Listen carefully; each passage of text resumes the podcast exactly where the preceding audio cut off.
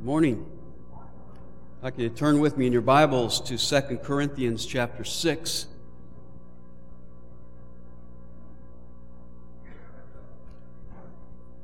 Piglet leaned over to Pooh and whispered, Pooh. Yes, Piglet. Piglet took Pooh's paw and said, Nothing.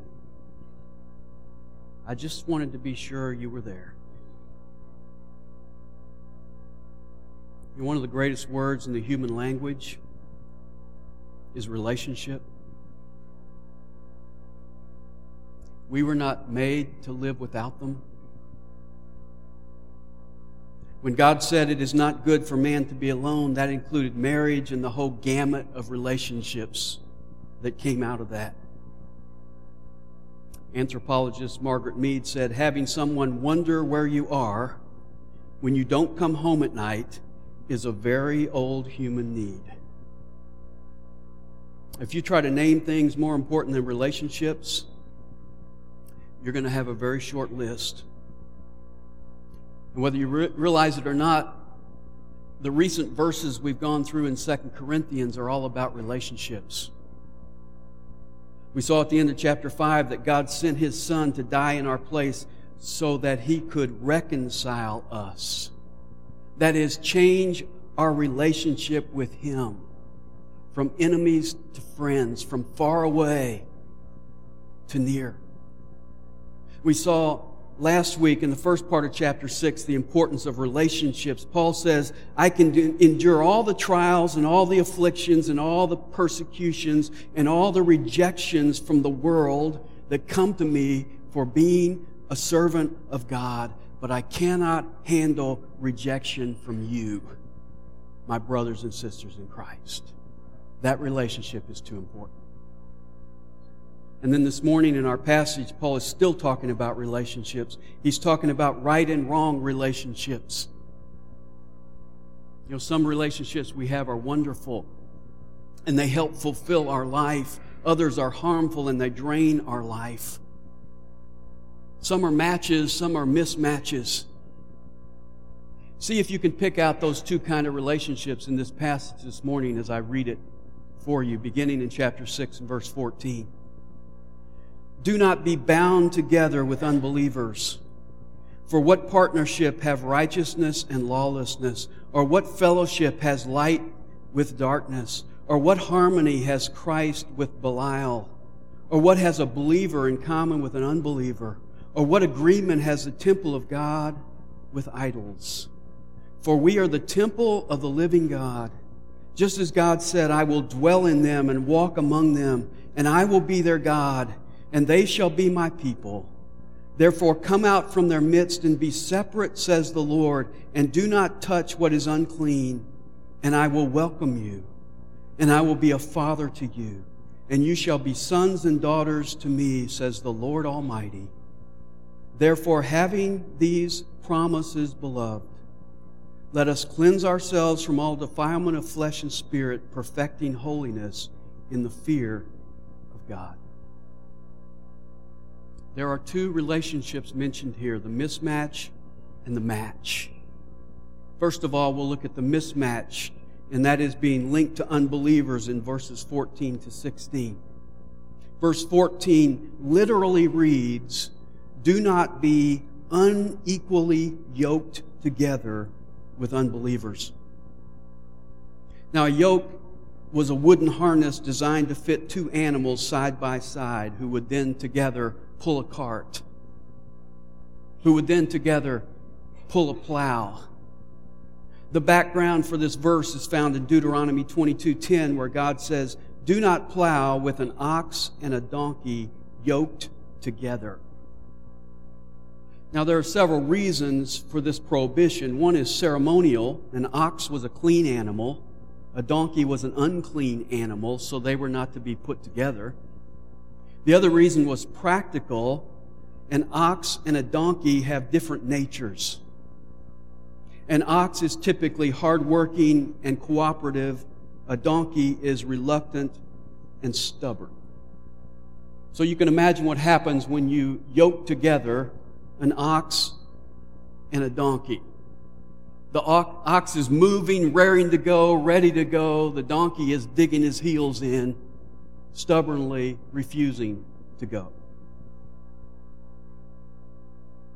Now, since most of you are not farmers, and those of you who may have experienced farming have never plowed with oxen or with donkeys, this metaphor may be lost on you, and so I have decided to add another illustration.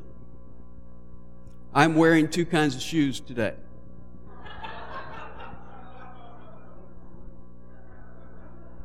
One is casual, the other is formal.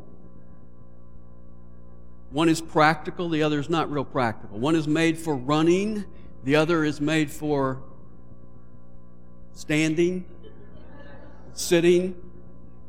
One is functional, the other is fashionable. I'm wearing those today so as you look at me, you are reminded not to have mismatched relationships. And if you stare at me for 30 minutes and you don't get this, the yoke's on you. Just as an ox is mismatched with a donkey, just as a dress shoe is mismatched with a running shoe, there can be relationships in your life where you, as a believer, are mismatched with an unbeliever. Ray Stedman wrote, It is a cruel thing to, to yoke together two things of incompatible natures. There are certain associations that Christians have with unbelievers that constitute a yoke. And these associations are a certain cause for misery and shame in a Christian's life. We are to avoid them. They will hinder us, limit us, bind us, and keep us from enjoying the fullness God has in mind for us. They are like trying to mix oil and water. Now, what does it mean to be unequally yoked together with unbelievers? Well, let me start by telling you what it doesn't mean. First of all, this doesn't mean separating yourself physically from the world. Through the years, some Christians have taken the words in verse 17. Notice what it says. Therefore, come out from their midst and be separate, says the Lord. Over the years, some people have taken those words to mean they should completely retreat from the world. That's why monasteries were built in the Middle Ages. The concept was that true Christianity meant taking some kind of vow and literally leaving the world to live in the solitude of a monastery. Reminds me of the monk who joined a monastery and took an oath of silence. The monks could only speak two words a year. After the first year, they gathered around the table with their leader, and the rookie monk said, Bed hard. Another year went by, and they gathered to speak their two words, and the monk said, Soup cold. After the third year, the monk said, I quit. The leader said, I'm not surprised. All you've done since you got here is gripe, gripe, gripe. You know, the problem with running away from the world is that you take you with you, and you are your major problem. The world is one of your enemies, but you have two others the devil and your fallen nature. In John 17, 15, Jesus said, My prayer is not that you take them out of the world, but that you would protect them from the evil one. They are not of the world even as I am not of it. Jesus doesn't want you taken out of the world.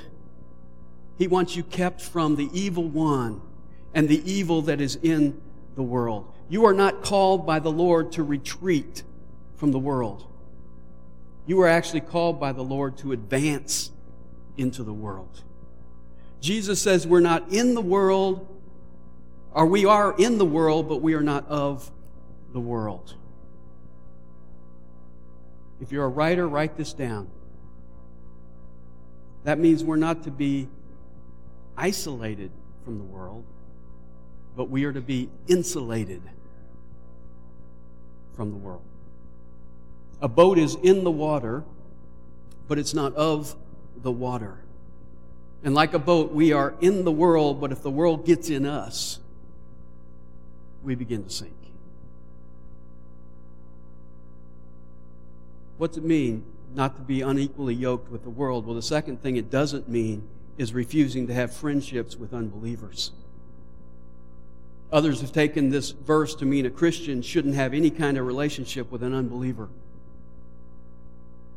And so you have the Christians who sort of create the concept let's have a holy huddle. And they have their holy huddle. And they never break and run a play.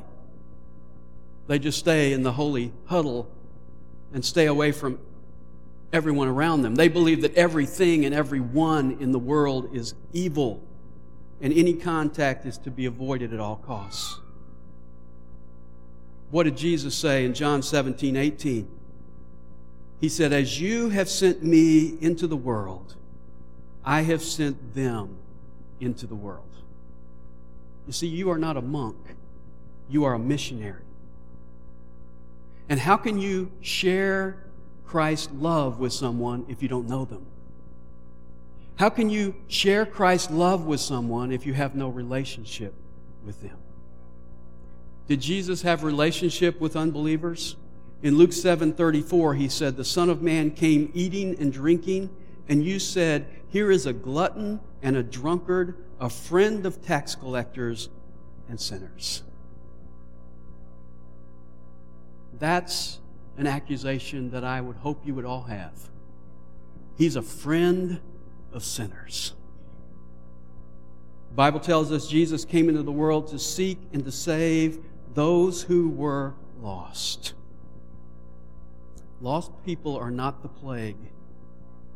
Lost people are the purpose and the passion of Jesus. And if you're going to have his heart for lost people, they're going to be your purpose and your passion as well. Paul told us back in 2 Corinthians 5:20 that you are in this world, this foreign land as ambassadors of Christ. You live in a foreign country representing the King, Jesus Christ. So please do not misinterpret this verse. Get out there and make friends with unbelievers. Build bridges to unbelievers, but then cross the bridge and take them the greatest message they will ever hear. A lot of Christians spend all their life building bridges to unbelievers and never finish the bridge and take the message to them. That's the whole purpose of building those relationships. Just keep in mind this important distinction. You can have friendship with an unbeliever, but you can't have fellowship with an unbeliever. You can only have fellowship with someone who is in Christ. And so the goal of your friendships with unbelievers is to bring them the point, to the point where you can have fellowship with them as a brother or a sister in Christ. So, what does it mean to be unequally yoked? The idea of being yoked means to be tied to someone in a close, intimate relationship. To be yoked means you're partners with someone over an extended period of time in which you share priorities and purposes and goals and values. And Paul says we're not to have that kind of relationship with unbelievers. And to show the absurdity of that in verses 14 to 16, he asks some rhetorical questions. I like the way Eugene Peterson paraphrases it in the message. He says, Don't become partners with those who reject God. How can you make a partnership out of right and wrong? That's not partnership, that's war. Is light best friends with darkness? Does Christ go strolling with the devil? Do trust and mistrust hold hands? Obviously, no. And there's an obvious reason why God warns us away from these kinds of mismatched relationships. Back in 1 Corinthians chapter 15 and verse 33, he says it this way Do not be deceived.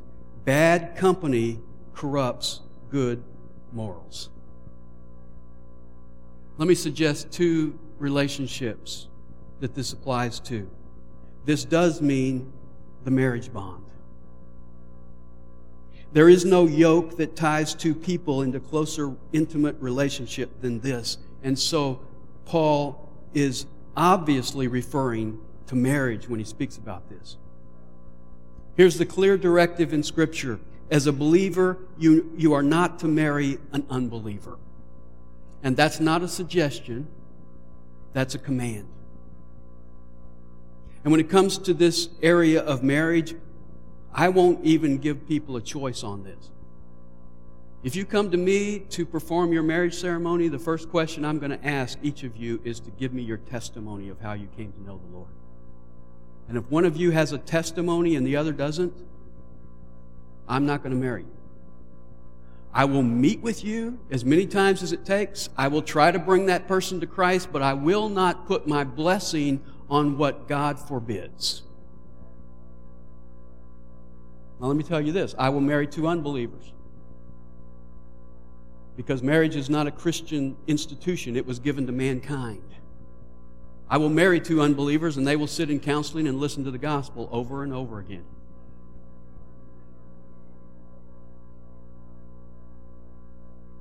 You say, well, Dan, what if I'm already married to an unbeliever? Well, then you need to read 1 Corinthians chapter 7, verses 12 to 16. And there it says, God will bless you. In fact, He will sanctify your marriage. He will sanctify your unbelieving spouse. He will sanctify your children. That tells me one believer makes a Christian home. God puts His umbrella over that home and protects that home. And He tells you, stay married. Don't leave for that reason, stay married.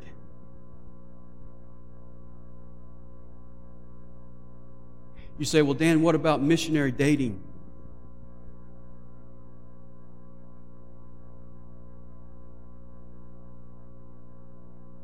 Let me say this. If Christ is not presented and spiritual issues discussed on the first date, there's nothing missionary about that. That's dating. And let me say this my experience in however many years I've been in ministry is that 99% of the time, missionary dating doesn't work. So you are literally courting disaster. Here's a great policy if you don't date an unbeliever, you will not marry an unbeliever. It's that simple. See, when you throw in hormones and romance and all that other stuff, what usually happens is the Christian gets pulled down to the level of the unbeliever.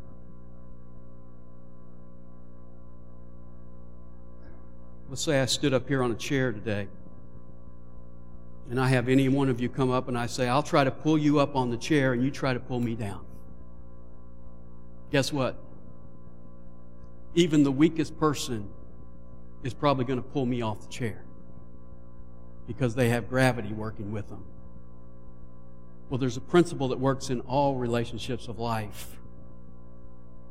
And that is this it's, it's what I call the gravity of depravity. It's harder to pull somebody up than it is to pull somebody down. So don't be unequally yoked together with an unbeliever in marriage, or you'll be like these shoes mismatched.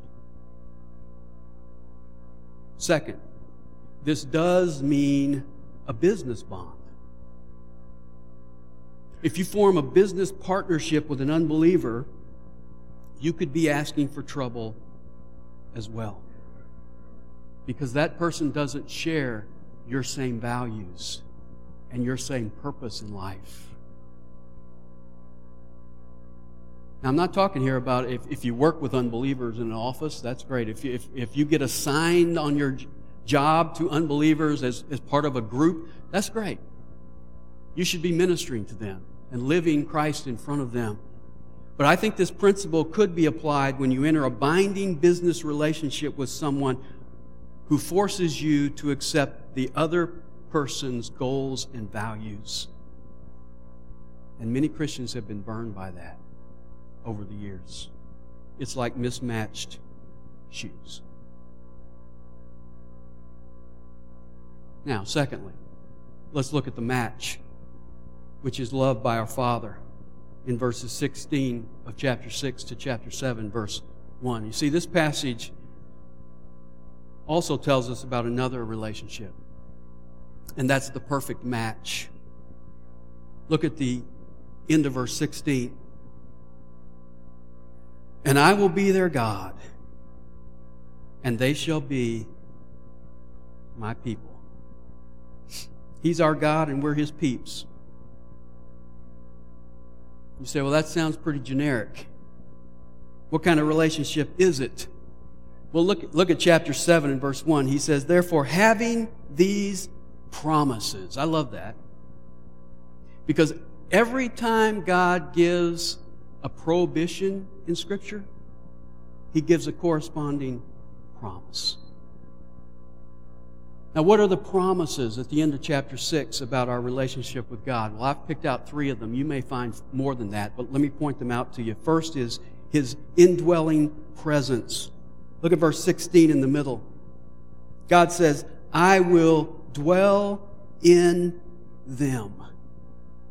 And then notice the phrase right before that in verse 16. It says, For we are the temple of the living God. One of the most common errors that people make today is thinking that a building is God's temple. And that's an easy mistake to make because in the Old Testament, the temple was a structure. First, it was the tabernacle in the wilderness. Later, it was a building on Mount Moriah in Jerusalem where God's Shekinah glory dwelt. But you need to understand that since the cross, God has a new temple and it isn't a building, it's people.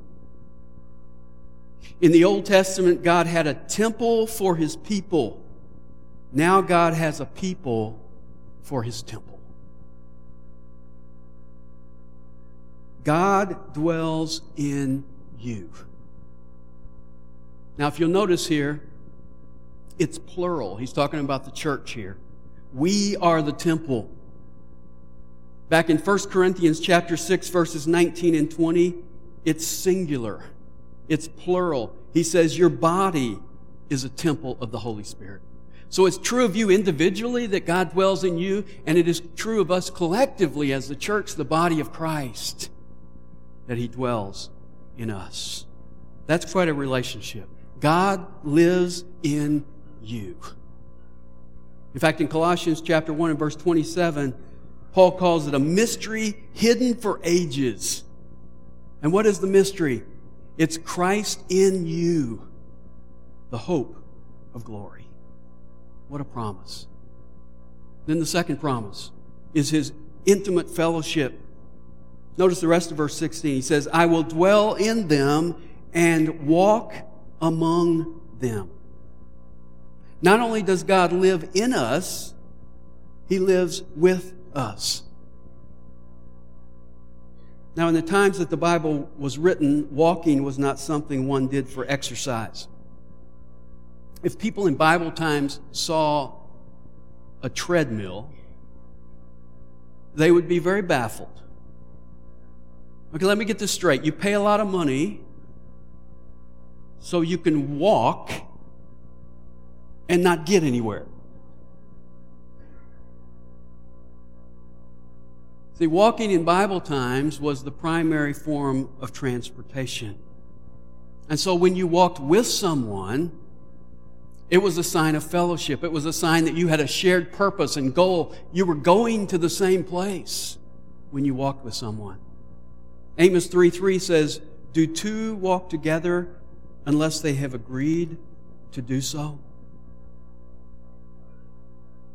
Know, when Adam and Eve sinned in the garden, they were expelled, and John Milton's epic poem describes it as paradise lost. But I'll tell you something their greatest loss was not the beautiful trees and the lovely rivers and the weed free lawn. Their greatest loss was their relationship with God. It tells us that in Genesis 3 8 that God walked in the garden in the cool of the day. God came down and walked with them in the garden. And when man sinned, what did he do? He ran and he hid from God. And he lost that relationship. He was expelled from the garden and expelled from that relationship where he walked with God. Today, the exciting news that is, is that in Christ, paradise is found. And God walks with us again. Charles Austin put it this way I come to the garden alone while the dew is still on the roses, and the voice I hear falling on my ear, the Son of God discloses, and He walks with me, and He talks with me, and He tells me I am His own, and the joy we share as we tarry there, none other has ever known. Third promise is His infinite care Verse 18 says, And I will be a father to you, and you shall be sons and daughters to me, says the Lord Almighty. What a relationship. We have a father son, father daughter relationship with God. And that relationship is so special that Romans 8:15 says we call him Abba, which is the Aramaic word for daddy. We get to call him Daddy. And 1 Peter 5 7 says, Cast all your cares on him. Why? Because he cares for you. How much does he care for you? He cares for you as a father does his child. I don't know about you, but when I was little, I used to argue about whether my daddy was stronger than other kids' daddies. Because my daddy wore formal shoes. I knew he could fight.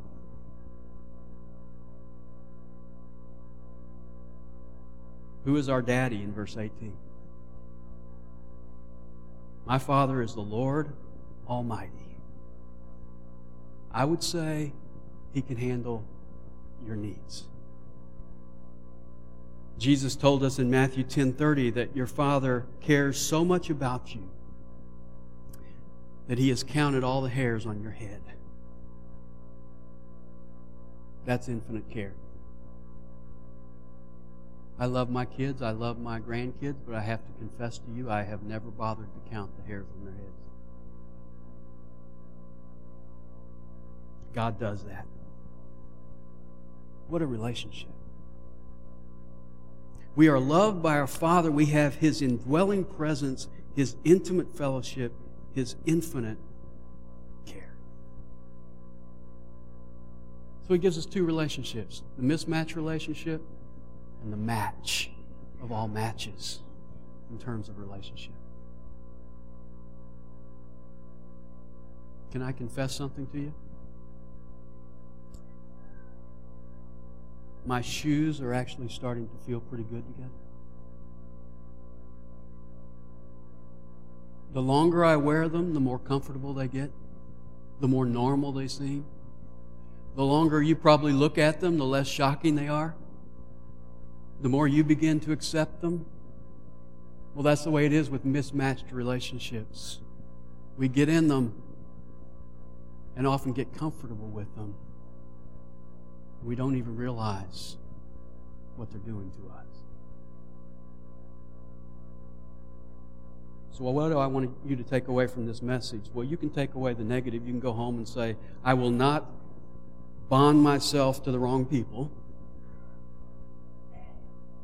Or you can go away today with the positive. And the positive is I will seek and desire and develop my relationship with my Heavenly Father.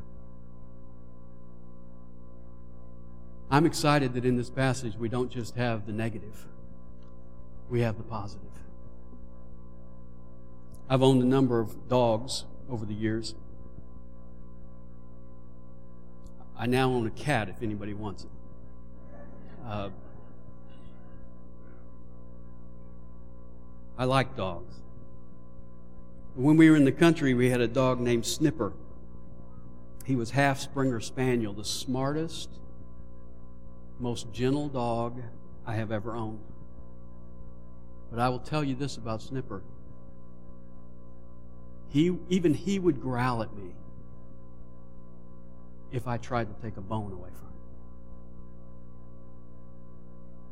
Do you know how to take a bone away from the dog? All you have to do to take a bone away from the dog is offer him a nice juicy steak. And they will leave the bone every time and go for the steak. Well, the same holds true for our relationships. If you are single and dating an unbeliever, you may think that's good, but let me tell you something that's a bone. And God has a steak for you. God has a better relationship for you, which is your relationship with Him and relationships that are centered in Him. In fact, did you know that the Bible tells you there's another yoke available to you? Jesus said, Take my yoke upon you and learn from me, for I am gentle and humble in heart, and you will find rest for your souls. We're to be wearing Jesus' yoke. And when we wear Jesus' yoke, there's a paradox involved in that. We, a, a, a yoke is designed to labor, and we put on Jesus' yoke, and what do we experience? Rest. That's a paradox. We also experience fulfillment because when you wear Jesus' yoke, you're not going to be running around saying, I need to be unequally yoked to find fulfillment in life.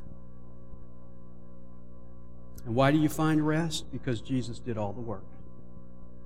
You're yoked together with Jesus. He did all the work. On the cross, He said, It's finished.